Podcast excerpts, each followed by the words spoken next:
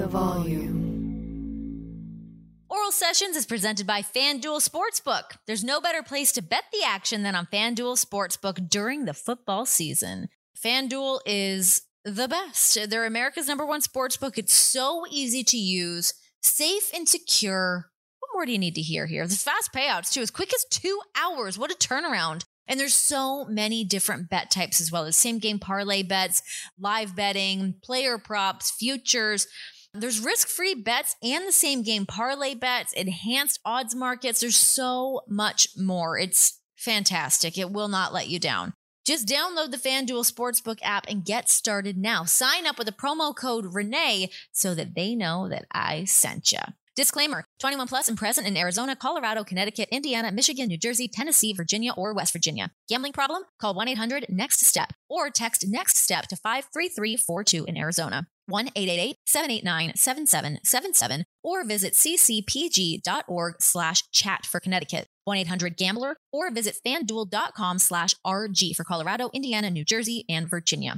1 800 270 7117 for confidential help in Michigan. Tennessee Redline 1 800 889 9889 in Tennessee. Or visit www.1800gambler.net for West Virginia.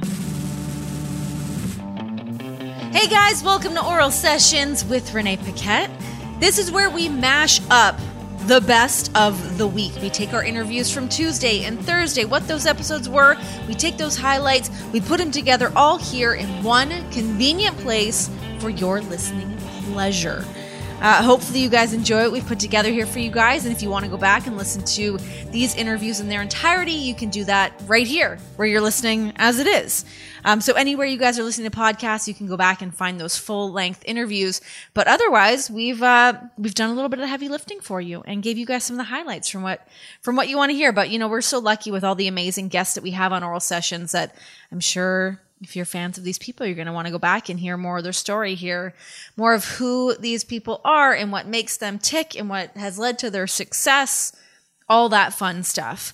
Um, I love what I get to do here, and I love getting to chat with all these interesting and fascinating people. It's a hell of a time.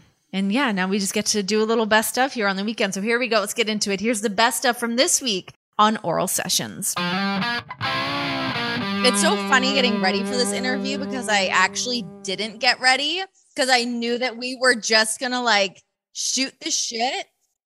And I already like know so much of your shit, but I've also not seen you in years. Like social media, I feel like I know what's going on with your life and you feel like you know what's going on with my life, but then it's like we really haven't like really caught up. So I was like, let's just do that on the podcast. Okay, so first things first, we'll get all the wrestling stuff out of the way and then we'll get into real life things. But um, let's just address the, the burn on your face. What happened? I like burned myself on a curling iron. I was really tired and I had to shoot something the other morning and um, it's coming along well. If your cheekbones weren't so chiseled, this might not be a problem. My last picture on Instagram, it's um, for this company. I had no makeup on, but I had this burn and it made me look like I had defined chiseled uh, jawline and cheeks. Yeah, it was great.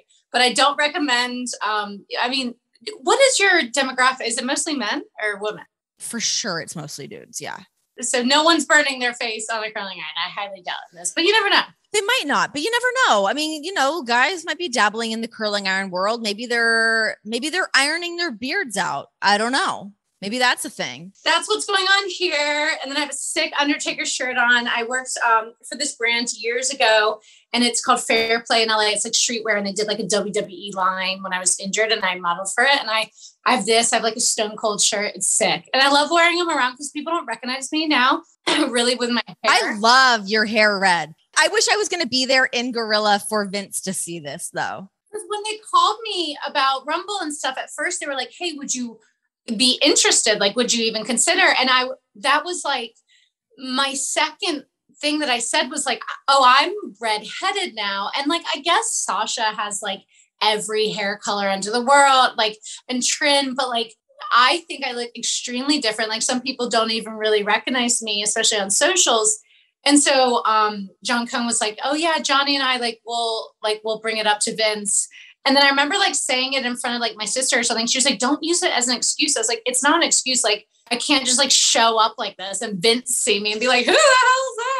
Well, I mean, for a one-off, you kind of can. I mean, you could roll, you could roll in there with like a pixie cut and be like, "Guys, I'm booked. I'm number 27, whatever you're going in at, and play my music. Here we go." What are they going to do? Yeah. Oh, number 27 would be sweet. That would mean I'd be in there for like a couple minutes. It's it's also like the sweet spot. I think number 27 is the number that has the most wins. I'm a absolute fucking loser for knowing that.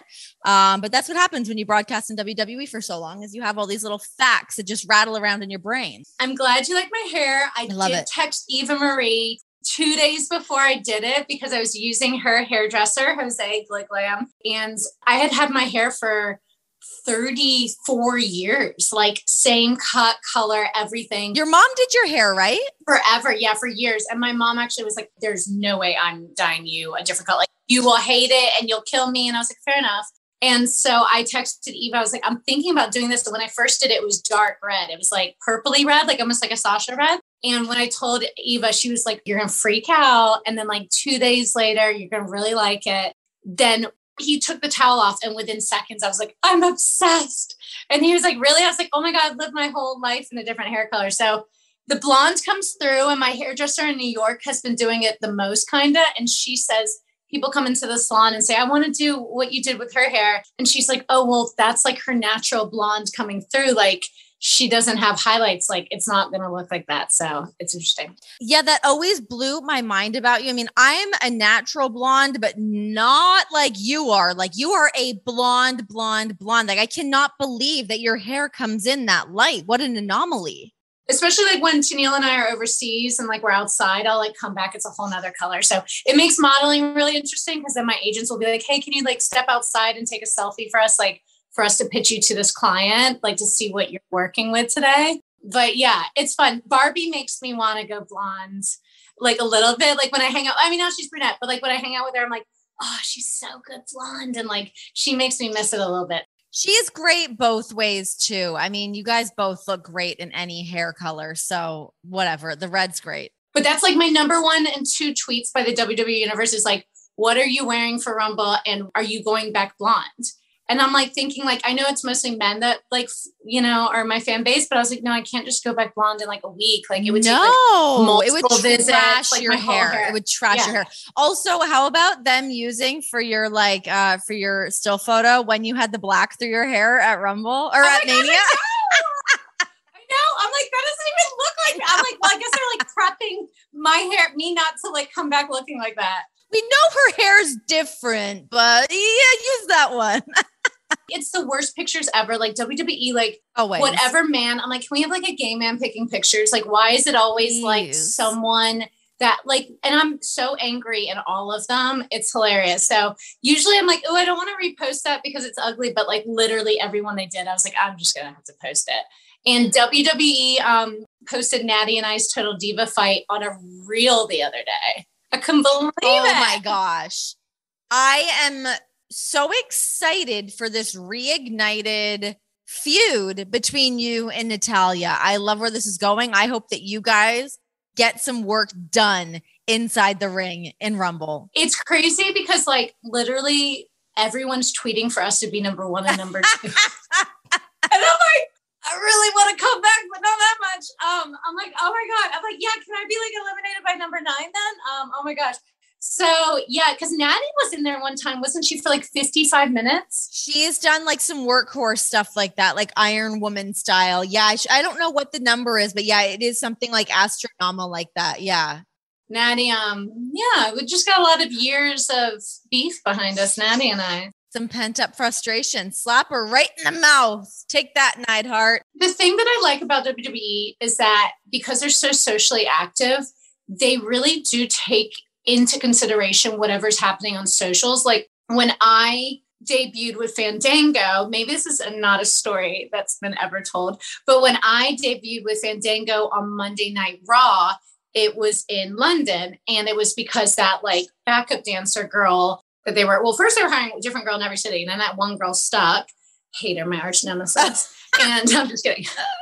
And so she couldn't go over there because she wasn't an employee well none of us are employees but like she's not like independent contracted by wwe and so she couldn't go over there so they were like cool like bring up summer teach her a little dancey dance, like no rehearsal, nothing. They were like, okay, let's just send her and she'll stay on the tour with Dango like the whole time. And then she'll come back and then we'll replace her. So I went up, live events, did Raw, trended like crazy. Like I, like people thought I debuted. Then I went back and I think that Monday, I think that Monday in America, I even went on TV because it was just like we ended up there in a loop. So why not have her come on? Yeah, I feel like when you started doing it, you just kept going, right? Oh, no, no, no. So then they sent me back down. So then after the tour, they sent me down. And the next week, which is fine, like whatever, I made some money.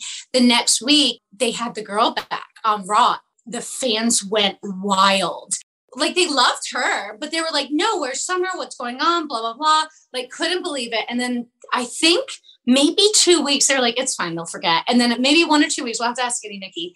And then I remember going up to TV the next week, and I remember Hunter being like, well, you're here because Twitter threw a fit. and he was like, and they wanted you to be here. And like, and I understand why they didn't want me with him because like he is the main attraction in that pairing at the time. Like it was his big debut, and like me being a name versus like a no name dancer, it would be us. And so Hunter was like, it's very much like, you know, Chyna with me, like looking, well, even though she became, you know, such a big entity, but like you looking at him the whole time, don't look in the camera, like you valeting, like how can you make it about him, him, him? Because that was like our worry about having you two up there. How did you feel of like being told that though? I mean, I know how badly you wanted to be a wrestler and how badly you wanted to work for WWE. What was like that process of like hearing that of like, it ain't about you right now. We got to put Dango over. I just love that I was getting any kind of direction.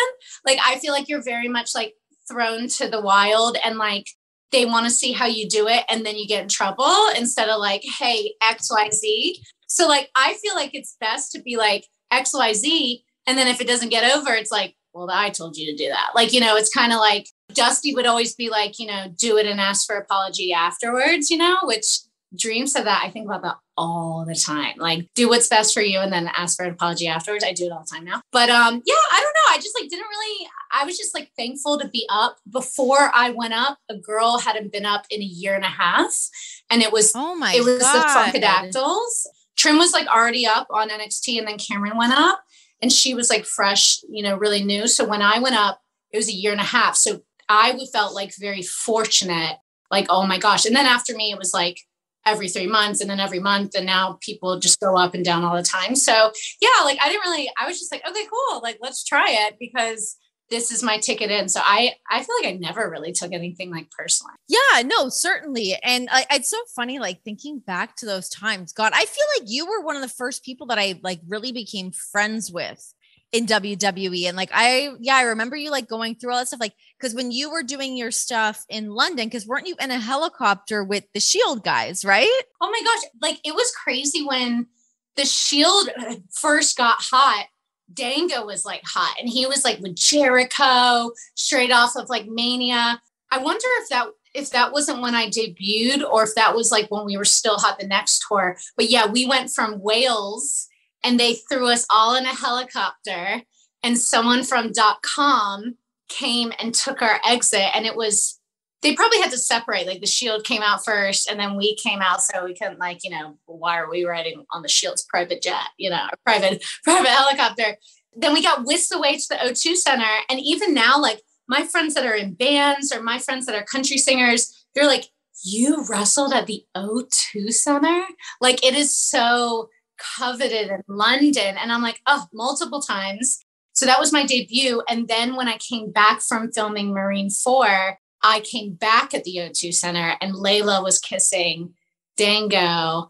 And I just posted that yes, on Instagram. That hussy. And so like London is like very special for me because I kept like having all these moments. But yeah, the shield. And then I remember I did a loop with the shield and I rode with them in a car like in Texas, which like the Texas drives are like five and a half. They're so Usually long. like yeah. Under five, like if it's a long, long. And in Texas, for some reason, it was like almost six.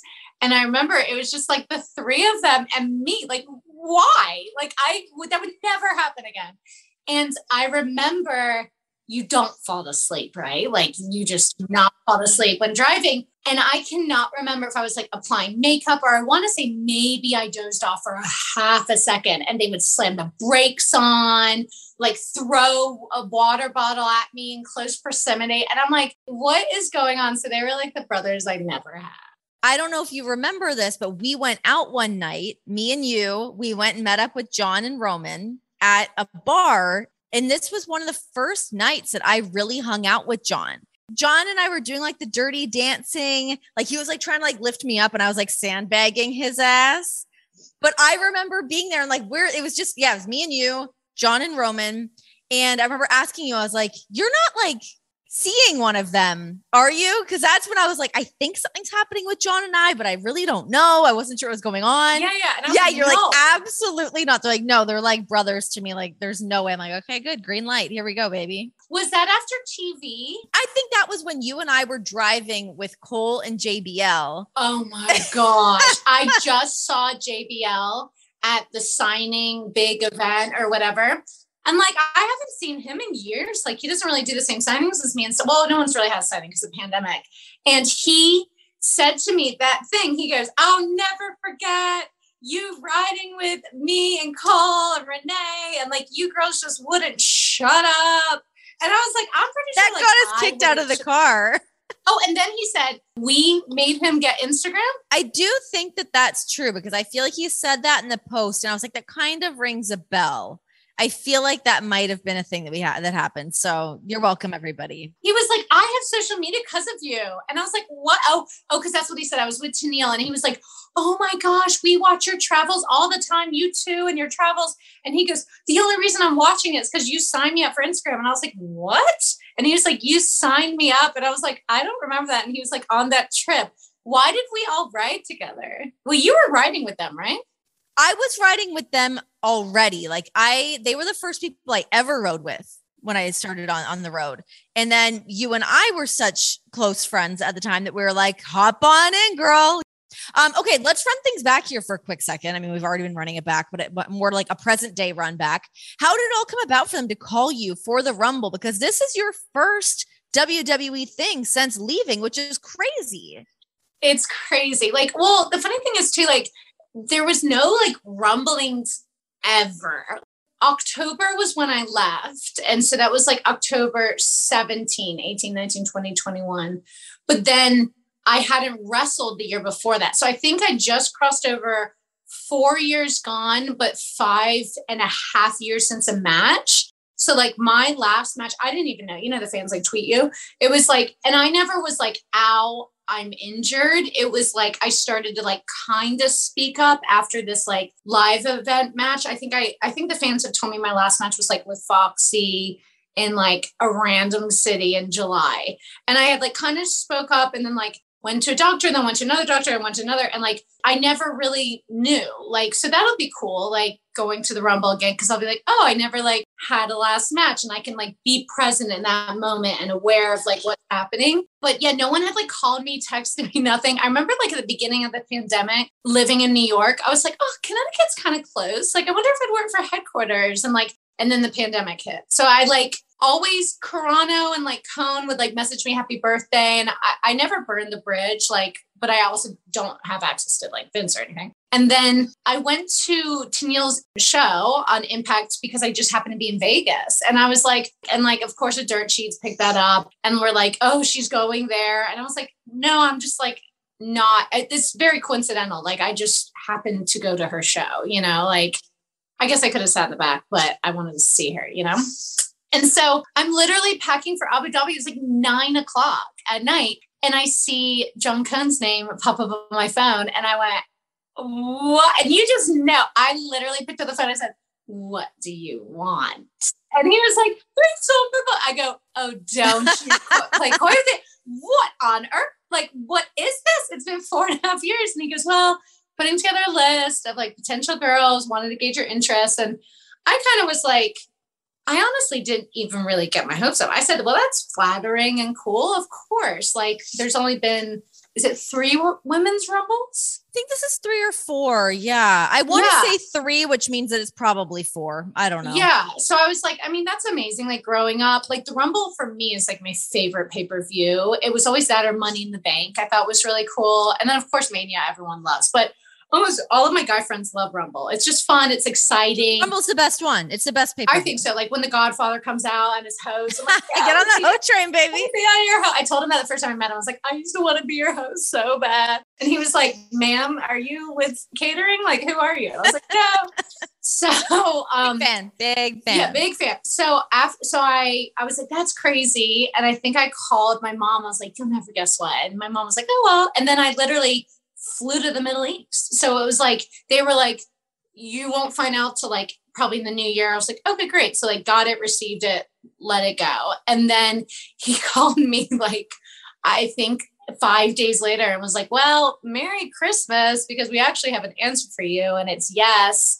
And I was with Tennille and I was like, really? I'm like, really? He's like, yeah. And then in my head, I just started thinking, I'm like, oh my gosh, okay, like uh, gear, like what moves do I do? What is my entrance? Like what? And I was like, wait, when is this? Like, who do I tell? Like, do I not tell? Like, where is it? Like, so it's just all in your head. And Tennille was like so happy for me. She was like, oh my gosh. And I, I was like that too, but I was like processing it. I'm like, wait. And so I was like, does he know I have red hair? And they're like, yeah, Johnny loves it. Vince thinks it's cool. And I was like, okay. And so then I, and then I didn't even ask who else was. I was just like, okay, great. And then I hung up the phone and like Tina was like, that's great, spin kick, spin kick cover. she's like, you do she's like, do a little spin kick, spin kick, roll through, you know? She's like, you could be in there for two minutes or 20. Who knows? I was like, yeah, that's true. And so I love that her response, you know, for me for that. Yeah. Like she's just a really good friend. And um, so then I kind of was like, oh shoot, like I'm overseas and forever. So that's when I kind of was like, I don't even know anyone to like a ring or like fixed gear or anything. So, um, you know, luckily I have like really good pieces of gear that I've like spent like $1,500 on that I've like never really worn but once. So I've been able to like alter stuff, which I know is going to like annoy some people, but like also no one pays my bills. And like, you know, that's just what I want to do. When I think of Summer Rae, I picture like the pink and the gold. That's a good one. That one's a little beat up because I wore that a lot. But yeah, I mean, honestly, like I'm just really excited. I have no idea well, then they called me last Friday and said, so Vince like wants to announce a couple of people tonight in the guys match and the girls match. And he's thinking about announcing you. So like just a heads up about your socials are gonna surge. And I was like, wait, really? And then I'm thinking in my head, oh my gosh, I haven't told any of my best friends. Like I'm gonna look like such a bad person. You know, like I really had not told anyone because I didn't want anyone to ruin the surprise.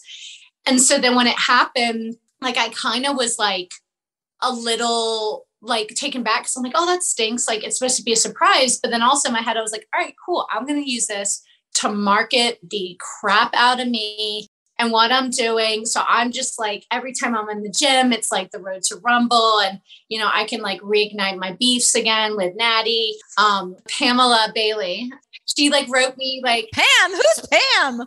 I remember that when I first met her. I'm like, who the hell is Pam? Pam is like such an old lady name and she's like so young and cool. So I was actually gonna see her because I was going to visit my roommate, my old roommate, and she was like doing something at one of his gyms. So we ended up FaceTiming recently. So she started like put me over on um, Twitter would call to me, call to me, and all this stuff. So it was funny. Like, so I talked to a bunch of the girls, and you know, they all were like, it's an, an insane match to put together and like everything changes up until the moment that you walk out and i'm just like how is that even possible like imagine someone goes up for a superplex and you throw you forget and throw someone across the way and they get suplexed on like it's just interesting but i mean i definitely like have no ego like work i feel like i'm very easy to work with and i think producers probably have a time with the boys and the girls matches for those because of all the personalities and the egos and getting your shit in. So, you know, with me, like I would love to have maybe like we can have like a little total divas moment because there's going to be so many of us total divas in there, and you know, have like you know maybe a spot with Natty or something, and then wave to my friends. I have like a lot of people coming. I know because I'm on this group chat for the cardio situation. I'm like, oh my God, what's going on? For no one listening, I knew I was doing this. I knew I was doing the run, rumble and I was like, I would love to like walk on the treadmill for 30 minutes every day. So I started with my group, like close group of friends. Um, I think there's like 30 people in our chat and we do 30 minutes of cardio for 30 days, but it's the most random group of people. It's like Renee and Tennille with like my hairdresser from New York, my old roommate, couple gay friends, like my mom and sister, Allie's mom, like all these people. And it's been cute. Like we're all like really super encouraging us stuff. But when it all came out, it's crazy. Like I just feel like I've done something right where I just have friends that will drop what they're doing. They have babies and stuff, and they will like buy a ticket and come, like fly hotel. I mean, it's not cheap. And I mean, I'm probably like five of my friends today. I have to help them find tickets um, when we get off the phone, but like they want to come. So I think I have almost like 15 people. So the summer Rae's section. It's pretty cool. So I'm like, please do not let me in there for 90 seconds. But like, if so, like, it'll be fun. Let's get into why you left because I know it was a big deal when you left. I mean, I remember you kind of going through the motions of figuring out what you were going to do and what you wanted to do and what your own aspirations were outside of, of WWE. Um, and you were dealing with some injuries. So, what all was going on at that time? So, I have a bone spur and a vertebrae in my neck on C4. I love when people like talk C and T and S. I'm like, yes, I, yes, C4 is me, you're T5. Yeah, yeah. And then I have thoracic outlet syndrome. So, I think you can live with bone spurs. Like old people have them from like car accidents and stuff like that. I'm very young to have one. But thoracic outlet syndrome is horrible. And so that, so like your thoracic is like from your shoulder blade to here. And so a lot of major league pitchers have it and it's called like TOS. And so basically, like anytime I kind of flex my hand, that shoots like shooting pain up here. Um, to lift weights, I kind of, even though I'm baby jacked, I do like five to 10 pounds because it's nerve damage basically. And what they wanted to do is they wanted to remove my first rib. Like Marilyn Manson style. Remember that old rumor? Oh my God, right? then I can maybe help myself. Um, so your first rib is technically your trap. So like people think ribs are like under your pecs and under your boobs, but really it's like up here. So in order to move my first rib, I mean, the scar fans come up to me now if they've like really read up on it and they're like, oh, I had the rib removal. And their scars, like even in 2020, are like this big. And not even that it's a scar, you like can't work, you can't even start to get physical therapy for like two months. You have to like learn how to like sit out of bed. I mean, when you're missing a rib, it's like crazy. And so the rib is like constantly putting pressure on my nerves and stuff like that. So I was like, absolutely not. I'm not doing that.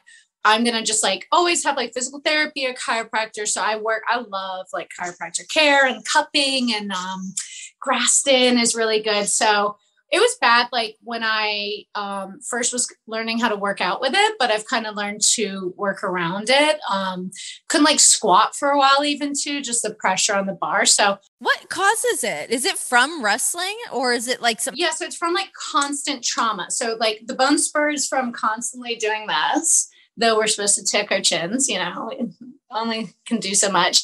And then, um, yeah, and it's just like the nerve damage, like probably compressed nerves. I probably could have gotten more PT during it. It's, I probably should have been treated once a week. I mean, I remember, I don't even know if I had a chiropractor really in Orlando. Like now I go religiously. So, yeah, like, so it's weird. It wasn't like just one bump. Like when Nikki, you know, Bella, like, you know, she can like track it down to like where it was. Um, I'm really happy for her that she got cleared to like Oh my yeah, God. she her and I were texting too, and she's like, I didn't know if it'd be cleared. So for me, like it wasn't like a do I get cleared, do I not situation. Like I don't really know what like I'll be fine, but then I'll like need it like you know get adjusted and stuff. So personally, like I don't think I could ever be on the road 200 days a year again bumping, but like I definitely can like do some things. But I'm also not trying to like get in there right now and take suplex. Like I'd rather just like do it while we're out there and have the adrenaline going. Um, but like I've rolled around with some people and stuff and like done some MMA stuff and I, I didn't feel like rusty. So, um,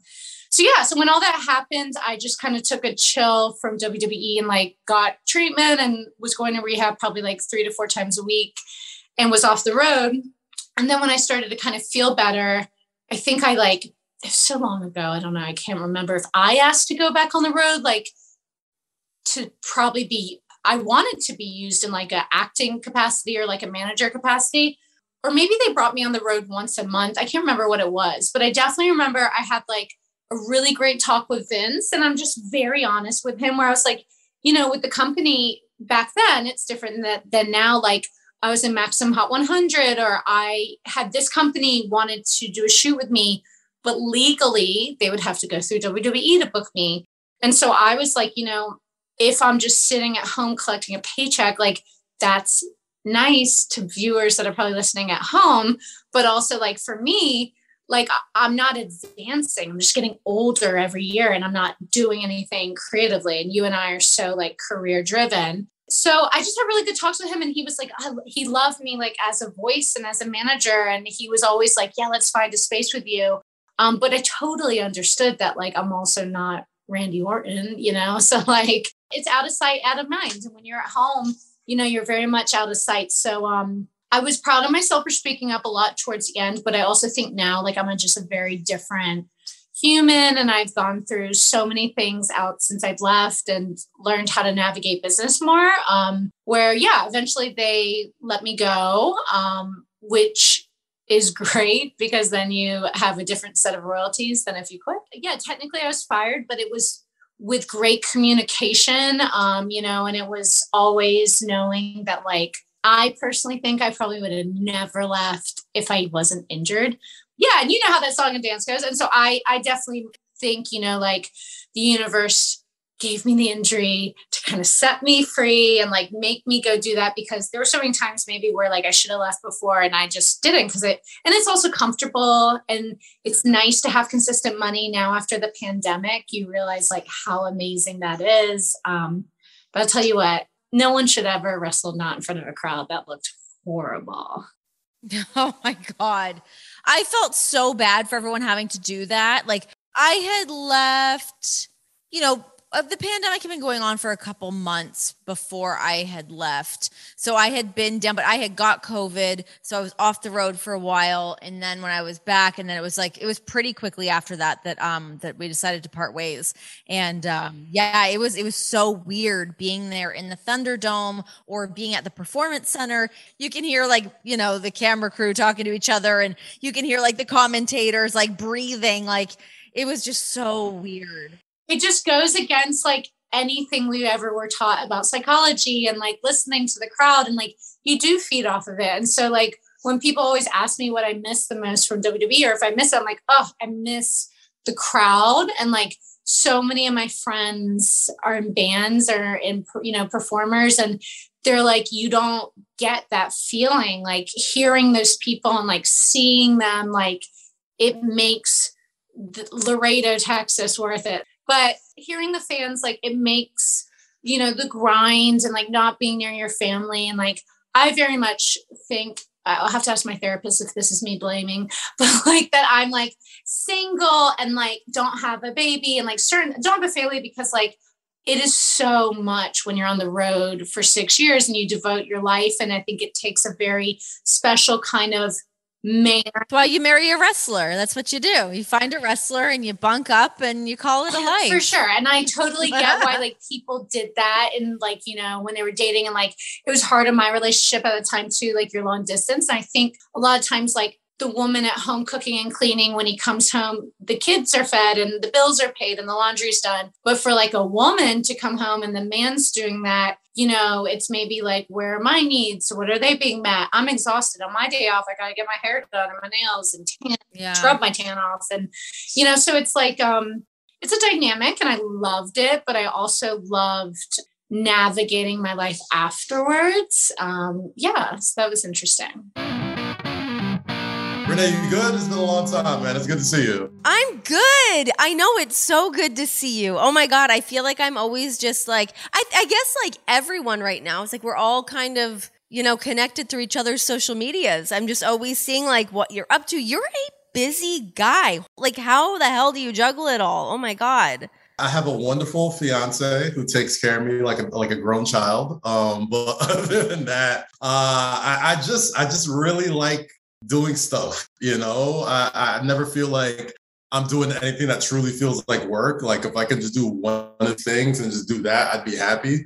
But I'm like super blessed that like I get to work in my favorite basketball team and work in professional wrestling somehow and work in music somehow and then work for LeBron James and, you know, create some podcasts and create some shows and host some stuff here and there. And, you know, I only got one life. When do you feel satisfied? Are you one of those people? Because, like, I know I can be so bad for this. Like, as much as my plate can be super full, I'll go to bed being like, I didn't do enough. I got to find another thing. I got to find, like, what's that other thing that I'm going to do? Like, I drive myself crazy with that. Are you that person? Yes, unfortunately. Like I'm, I'm really trying to be better at it, uh, especially this new year. I'm so blessed. Um, my daughter is definitely like calmed me down a lot and made me realize, okay, you can't do everything because this little mini person needs you uh. Uh, but other than that, like I, I, I get the same thing you do, man. Like I'll just go to bed and feel like I didn't hit this time right, or I didn't, you know, I you can do a million things right, you just never forget the one or two things that you feel like it could have been improved upon. So that just gave me like a little twinge of anxiety. I did my um Sirius XM show yesterday and I've been like sick. My brain is just cloudy. I'm on like Dayquil and like 14 coffees. I don't know what is going on. And I had like a very awkward sign off on the show and I just can't stop thinking about it. It's, it's impossible. like, especially I'm, I'm, it's live too, right? So like, you know, we're doing live for MSG and I'm talking with Monica, and then you know we're we're we're shooting a breeze or whatever, and then we just kind of end a little awkwardly. I, I I can't stop thinking about it for the rest of the day. It's it's uh, uh well, but I'm getting better. When's your birthday? What what star sign are you? Okay, uh, my birthday's February 21st, so I'm a Pisces. I'm a very emotional Pisces. I, I don't like know the breakdown of all the different astrological signs, but I'm a Virgo, which I know means like I'm kind of an uptight person perfectionist. And I never thought of myself like that. But now, like the older I get, I'm like, fuck, I am. I am like, I'm, I'm, I get super tight wound. You know what it is? I never even thought that like astrology and like these signs meant anything. I always thought it was BS. And the older I grew up and the more I read about it and the more I like talk to people. And the only thing I know about Pisces is that everybody hates them. Everything's just like at the bottom of the totem pole when it comes to every single thing. And I'm just like, what did we do to deserve such vitriol from the stars? And what are some of the characteristics of a Pisces? What does that equal? Just terrible in relationships, just very sensitive about everything, like just the most just too much feelings like everybody like it's it's astrology in itself it's supposed to be about feelings, but apparently Pisces have too much feelings. So it's just one of those things where I, I don't know. I've never read a good thing about a Pisces than any astrology sign in my life, and I take it as a badge of honor. I would take that very personally. Rihanna's a Pisces, so if okay. I'm good enough for Rihanna being a Pisces, then I'm good enough. I've actually always leaned very heavily on Beyonce being a Virgo. I'm like, if she's a Virgo, I'm a Virgo. Simpatico here, you know? She got a song called Virgo. I mean, listen, you got a theme music and everything. Ain't no Pisces theme songs. Ain't nobody proudly repping the Pisces gang. It's just doesn't happen. I think that Jay Z is um, a Sagittarius, which is what John is. Like, I think our birthdays are about the same. So I'm like, maybe there's something cool here. I don't know. I'm leaning into it. But what they say about us is that we're fish. So we just kind of like swim and like have no idea what we're doing. So, and my fiance is super into astrology. She's a Gemini. So like anytime anything happens, she'll just be like, oh, oh, such a Pisces. So I'm just like, whatever. I don't even know what that means, but I just kind of kind of eat it. Just keep it but you know she's burning you when she says it.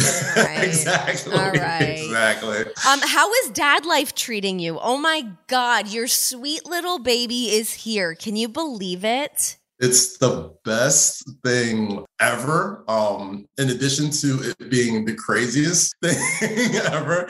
Um, yeah, I spoke to you about it. I spoke to a lot of my friends that are, are parents, especially new parents, just about things to expect. And the good thing is, like, nothing has been surprising yet it's the greatest thing in the world. And it's also going to drive you nuts and you're never going to sleep again. it's all this other stuff, but it's all going to be worth it. And it's so true, man. Like, I, I love my little girl so much. I, I, have always loved my wife and my fiance, and uh, she's, there's like another level to it now.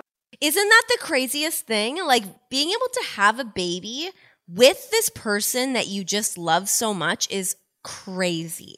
I don't know. It sounds so simple, but until like you actually like go through it, you're just like, oh, this is what that is like. Like you're just looking at this little mini like version of you and her. And you're just like, now you're it's your responsibility to shape this young life. But it's the best, man. She's so great. She's so funny. Um, she's just the cutest little thing, and she's laughing now. Like she she gets She's cute. What a head of hair on this baby, huh? Hey man, listen, we got good genes. That's kind of why I got the braids, right? Like I was sitting here, I saw the baby, and I'm just like, I'm just doing a complete disservice to my gene pool right now. So I was like, you know, I'm just gonna grow this hair out.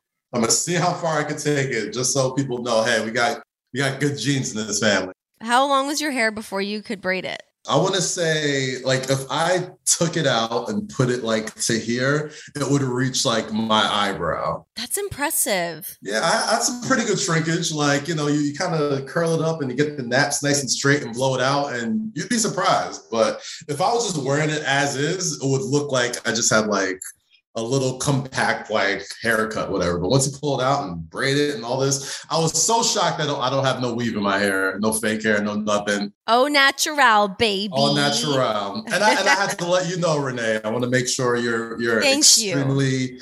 uh, you're in an extremely privileged position because I've been holding this look back for a while, and I wanted to debut it at a very special, very special place. And It's I'm really so glad great. I'm here. There's nothing better than having that like I mean I I've been growing my hair out. I will say being pregnant and having prenatal vitamins I'm like, "Oh my god, my hair's growing like crazy." I've had that tight bob for years and years and years. I was like, "Who is this woman with this long hair?" I've like taken on a new persona. Everybody get out of my way. New bitch in town. I know it's nice. so great. The nails, the nails coming in too. Like it's it's all that. They were, but uh, we're working on it. It's mostly just staying follically, and I'm okay with that. Um, okay, tell me how you met your fiance because I always see you posting these really sweet photos with her. And what is your guys' backstory?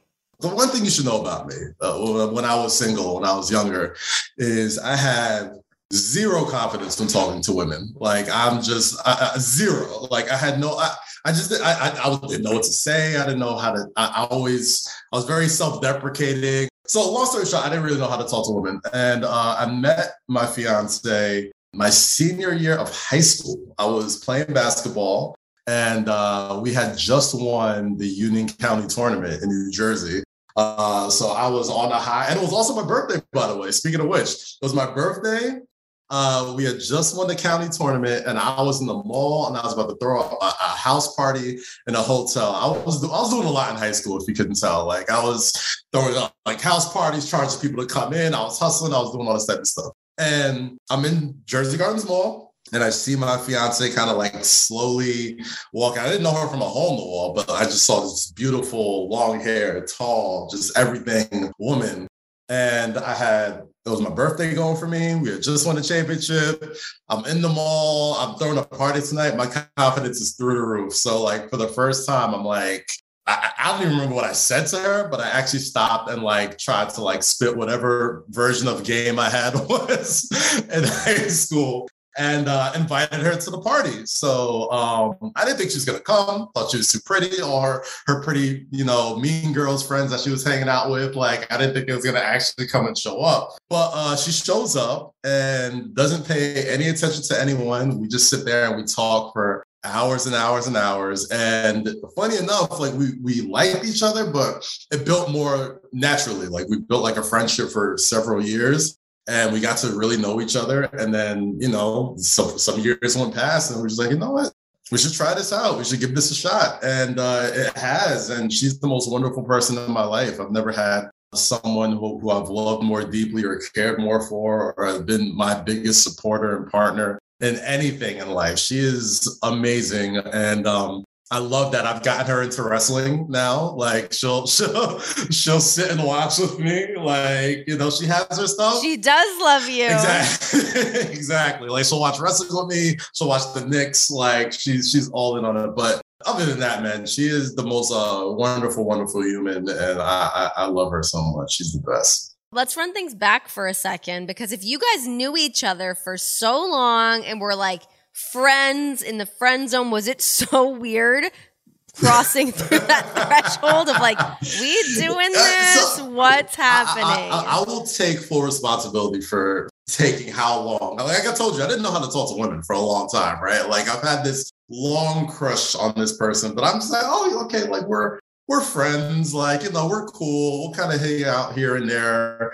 But it, it was just one of those things where um, we've always just had a lot of love for each other, uh, that respect for each other, and it was kind of worked out well. It was like, okay, we just kind of lived our twenties As you should. as you should. And I, you know what? I fully recommend for anybody, if you're not ready to settle down and be with someone and start a life with them, go and live. Do your 20s the way you're supposed to do it. And then when you're ready, you can settle down with no regrets, not feeling like you're missing out on anything, and you can give your 100% all to the person that's willing to give their 100% all to you. So uh, I wouldn't change a thing, man. It was perfect. Um, okay, so you and I met at WWE, and it's actually funny for me to hear you say that, like, you didn't have any game because I feel like I remember you coming in. You're like this cool new writer. I'm like, what's this guy doing here? What's going on? What's this guy's story? Well, let me be clear. I didn't have no game in high school. All right. Like, I'm, I'm, I'm Oh, it was after don't- that I that don't you were good. burned myself. I'm like, all right, I, I grew some confidence as the years came on. Okay, like I'm Okay. not, not that much of a loser. That helps then. Because I, I feel like I remember you being there and then I remember being in like a production meeting. And what didn't like some kind of article come out that you were like one of the most like eligible bachelors in New York City or something like that? What was that? okay, so uh, Bumble, shout out to Bumble, the good people at Bumble. They had reached out to me uh, randomly while I was working at WWE. Oh my god, that's, that's so funny. This is in my working memory where I'm like, what's going on here? Break it down. While I was working, I was working at the WWE, and uh, Bumble reaches out to me and they're like, "Hey, listen, we've been watching you for a long time, and we followed your career and all this other stuff, and uh, we're putting a list of the 100 most interesting New Yorkers on our Bumble app." What an honor. You can put me on any list and I will take it as an honor. okay. Like if it's a bad list, good list, whatever. But that was crazy. So the nomination, all that stuff, totally fine. Where it gets weird is uh, they had this photo shoot that we were supposed to do that was plastered all over New York City, like billboards, signs of buses. It was like on the post, like all these other things. I felt like Justin Bieber for a week. Like they put me in this long denim trench coat. I remember the denim jacket. Yes. Because I was like, I think I like it. it, was so, it was so uncomfortable. I didn't know, like, because I, I brought my own clothes, and uh, the lady that was styling us was like, "Oh, she does like a bunch of celebrities and like it's uh, all these other folks." And there was a couple like ce- uh, who I would characterize as celebrities on that list also. So I'm like, "Oh, okay." She's like, "She's a real stylist. I'm gonna, I'm gonna trust you. I'm gonna wear it, and whatever, it's gonna look cool." So I had these big old polo boots on, this denim trench coat. Uh, For people who may have not have met me in real life, I'm about like six three, six four on a good day. So it's a long coat. Like it, it- it's like it's basically a blanket. And, then I, I come back to uh, the road. I don't know what city we were in that week, but uh, I want to say it was Shooter Dunn and uh, my guy Kirsch, who I love so much, found the picture, brings it into like the writer's room. I think it was through Kirsch that I saw it. Yes. it's like, what is it? And I'm sure they're like saying all these nice things, like, oh yeah, it's such a it's such a huge honor, but it's it was so cheesy. Like it was so, you know, I I, I never I thought it was cool. Thank you for saying that. I appreciate you saying that so nicely. But it was just, it was so uncomfortable because, like, you know, when I'm working there, and, and you you've you've been there for years. Like the writers are very much the you know see and not be seen type of people. So we're walking in to do TV, and like they're all just fucking with me with this billboard and this photo and this long trench coat and saying you're like a one of the most interesting New Yorkers in on this huge dating app or whatever. It was uh I wonder if Vince saw that. It must have been brought to Vince's attention, right?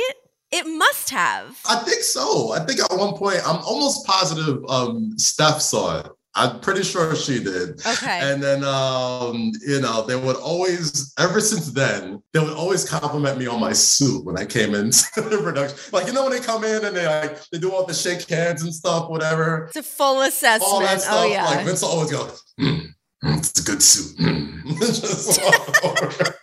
Just all over. so I'm just like, all right. I, I, I, hope they didn't see it. It was so weird. It was so uncomfortable. But now I'm, I, I can look back at it and, and, and really uh, laugh at it. Okay, so how did you end up at WWE? What was your whole process to getting there? I was doing a lot of television work and a lot of production work, whether I was hosting or working on like other TV shows. I worked on a show on Facebook Watch called um, No Script Marshawn Lynch.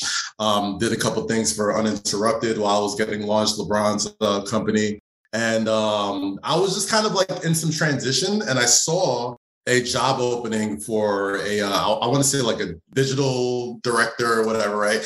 You know, the HR calls me and they were like, oh, we see that you applied for this job and like in so many words basically said like we're not going to give it to you but if you can do anything in this company what would you want to do? And i was like two things. One either be talent or two help create the show. And they're like great come in monday you're going to interview some people and then we'll we'll see how it goes. So uh, instead of getting that gig i come into to Stamford talk to um, the wonderful Dave Kapoor and Road Dogg both interviewed me, and um, you know, I I always was a, a lifelong professional wrestling fan. My literal first memory in life was sitting in my dad's lap about a year and a half old. I swear to you, I remember this vividly. And my dad is watching a bootleg copy of Survivor Series 1988 when it's the Mega Powers versus Akeem and Big Boss Man. And I just see colors and yelling and muscles. And I'm just like, like I guess whatever my one and a half year old breaking process is like, what is this? This is my earliest memory. Like I remember the apartment, I remember where I was sitting, all this other stuff. So it was just like a lifelong thing for me. And uh, you know, my father had passed away uh, about a year and a half before I had, you know, gotten an opportunity for WWE. So it was, you know, it was a big thing for me to be like, you know, like my dad loved wrestling. He was a, he was an immigrant. My mom's an immigrant. And the one thing I've always loved about it is that even though in the world of uh, professional wrestling, um, you know, my mom, my dad weren't the best English speakers. I mean, they're still my mom's English is still like kind of shaky to this day. But um, you know, that it was a language that they all understood, you know, and and that's the great thing about certain pieces of art. And it happens to a lot of people. For some people, the first time they hear uh, uh, uh see a, see a rap album or see somebody dance some certain way. It's like some certain pieces of art ca- capture you at an early age where you're like, oh, I get this. I see why this is, you know, seen as performance art. And um, it always felt like it was really important for me to, to, to, knock that off my bucket list and be like, yo, it would be really cool to kind of full circle it uh, for my pops and, and, and work at WWE in, in, in some capacity. I know people always have their horror stories, and I'm sure they're all justified. But like, I kind of went in there, kind of knowing I wasn't going to be there for that long, and I was like, you know what? If I just go in here and have fun and get some cool stuff and put some stuff on TV, like, I'll be all right. And and I think that's what we accomplished. So I really enjoyed my time there. So, like, what was the experience? What is like, because I've always actually been pretty fascinated by how the creative team works. And honestly, I, I do feel like they're sort of like the unsung heroes. Like it's a tough gig because you're, you're kind of battling everybody, whether you're battling Vince, then you're battling talent. Like it's rough. You have no friends in creative. the only friends you have, the only have the only friends you have in creative are some talent and basically just the other creative because yeah, you get none of the you get all the blame when something's terrible and none of the credit when something's good yeah. right yeah it's like, true and and and on top of that like just kind of being in there to see how the, the, soup is made or whatever, whatever the turn of phrase is, it really made me give me have so much more respect for everybody who who goes through those doors because I'm just like everybody else on the internet. I'm like, I could do better than that. Oh, that's trash. Like, wow, creative, they're they're ruining this guy, blah, blah, blah. And and the first thing you notice uh, when you walk into that room is that everybody in that room is like a hundred times as big a fan as you are. Like they have thought of every cool idea. They have thought of every opportunity, every single thing. You know, it's just it, it's it truly is a machine over there. So it's not as simple as I got this cool idea, let's do it. we can have like a whole, you know, hour long thing on just the process. It's a whole skull session. Yeah. Oh yeah. my goodness. At the time I was there, you got to remember uh, SmackDown was on Tuesday. So like we would go Wednesday, we'd have a day off. I guess that would be our travel day. Thursday, we'd be in Stamford storyboarding the show. Uh, Friday, we'd get out our first drafts for the scripts and, and see what we're looking at. Saturday, you get ready to travel. If it's the pay per view, you do travel, get there to Sunday. Sunday, you get into the production meeting, and you sat in those production meetings. A lot of times, we bring in those scripts that we've worked in all week, and they're just like rewritten through the shredder. the trash, you know? How much does that break your heart? I mean, when you have a full week leading up, you guys have gone over the show top to tail, and then you just see it be ripped up. Like, what does that do to your soul? it's heartbreaking, you know. Like it's, it's not fun. Like nobody likes to be told like you know your ideas are are, are not it or, or not fun. But it, you know what it is? It's like you really, really have to have a good rapport with talent when you're over there if you want to get some stuff. And But don't you think that that's almost a little bit of a tricky game that you can't have like too good of a rapport with the talent? It's a very delicate balance. God bless everyone on creative right now. I couldn't imagine what it's like, you know, trying to create something for weeks on ahead, not knowing who's even going to be on the roster, you know, like who's going to be there. You, you have no idea. So, I mean, God bless everybody who's doing that right now. But yeah, it's, it's very touchy because you can have a good relationship. Like, for example, I had a great, still to this day, talk to these guys like almost every, have a fantastic relationship with them today. And, you know, they were in a position, and I'm sure they still are, they were in a position where they can do anything. The most fun times I would have there was, you know, I'd go in there with my paper and, and put the headset on, and I'd see you and Cole sitting in one room, one side, and Vince and Hunter sitting on the other, and just like going through it and just seeing you guys laugh. That's the fun part. But I mean, obviously, yeah, like it's a little bit more difficult because you can't have that relationship with everyone else. There's certain people that aren't the new day, that aren't like these established megastars who make a ton of money and could do whatever they want. And they trust you to kind of like pretty much help them talk or help them get across a point or whatever. But then you'll have like other talents who aren't necessarily the most established, and you know they think they're at a. And, and, of course, if you're a talent, you got to think of yourself as the biggest thing. But in reality, it, it was a little difficult. So you know, sometimes it's not the easiest job. I mean, I've done a lot of things in the entertainment industry, and this is by far the most challenging job that I that I've ever had. I, I loved it though. What was a segment that you were like most proud of that you were able to get on television while you were there?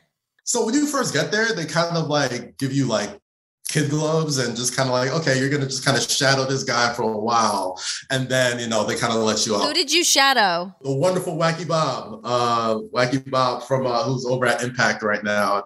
And that's when he was doing the Daniel Bryan Miz storyline when Bryan was first coming back, which was huge. So I got to really see that. So the first project I really got to go on my own was when the New Day uh, became five time tag team champions. And I wanted to do a five timers club kind of send off from SNL with Booker T coming in and knighting everybody. Oh, that was right? amazing. You did that? Yes. And uh, that was the first time I got like a real, you know, Vince comes up and is like, mm, that was good. That was that was funny. You know what I mean? And uh, you know, we got we got the Booker Spinaroonie. We got to make fun of Saxton a little bit. We got the Big E joke. Like it was just really fun. And it was the first segment. Like it was the first segment on SmackDown. So like it was a lot of pressure. But like once it's done, it's like you get a week to just be like revel in it until it's like, all right, back to next week. But another segment that I'm super proud of that wasn't necessarily my fault, like because the best parts of it weren't scripted. Uh, we talk about it all the time. Was was Elias and Kevin Owens in Seattle? Oh when, my uh, you God. shouted out when you shouted out Detlef Schrempf. and uh, the funny thing about that is, you know, I didn't know Elias that well, and he was working with another one of my good friend writers for a long time, and I think he wasn't there. So it was me, Lio Rush, Bobby Lashley, Kevin and Elias. And me and Elias are going through the whole thing. And I'd never done the whole, my name is Elias. Da, da, da. So like I had to make sure that was all good. And I'm telling him about like, yo, like this Supersonics dig, you're in the KeyArena. And Elias was very like, are they gonna get it? Like, is this gonna be a thing? I'm like, no, I'm, I'm telling you, they're gonna react. Like they're gonna, they're gonna feel a type of way. I had no idea they were to react the way that they did. I will never forget that sound. They would not stop. It was the loudest crowd. I had Kevin Dunn in my ear yelling like, they won't stop. This is insane. Like they're, they're, putting the house lights back on just to get them to keep booing. Like Kevin's looking at me like, must have struck a chord. Like, what the hell? Because Kevin's not a huge sports guy. So as soon as he comes back in the back, he gives me a big hug. He's like, he's like, oh man, you really had him for this one. And the one mistake I wish I got to. Shout out to Ed Koskey because he told me this right as uh, he's about uh, Lio's about to go out. I was like, man, if Lio would have just like shouted out Shawn Kemp or shouted out Gary Payton as soon as he walked in, he would have been the biggest baby face in the history of Seattle. But the fans then took over the whole arena at this point. they did. and- I remember me, Cole, and Graves looking at each other, and we were like, we were all laughing because we're like, oh my, when is this segment gonna get to carry on? Because the crowd was so insane. And yeah, and then the Detlef Schrempf line got in there, and they're looking at me like, how the fuck do you even know who Detlef yeah, no, they were they.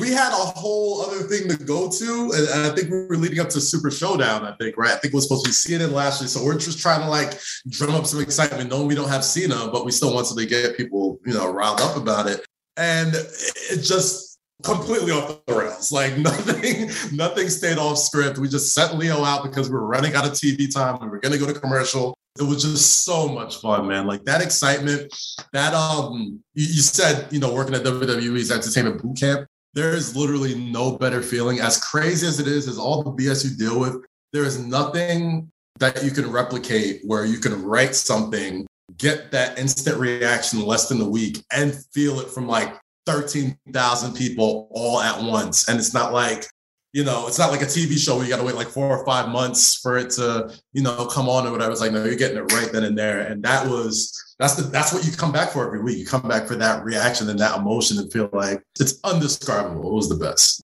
Um, okay. So with you being on the creative team with WWE, what do you think needs to be done in terms of diversity in professional wrestling in general? I'm so glad you asked that because I feel like that's a that's a huge topic right now, especially with with with both uh, companies. Um, and before I say anything, I definitely want to give props to the fact that this isn't a taboo conversation anymore.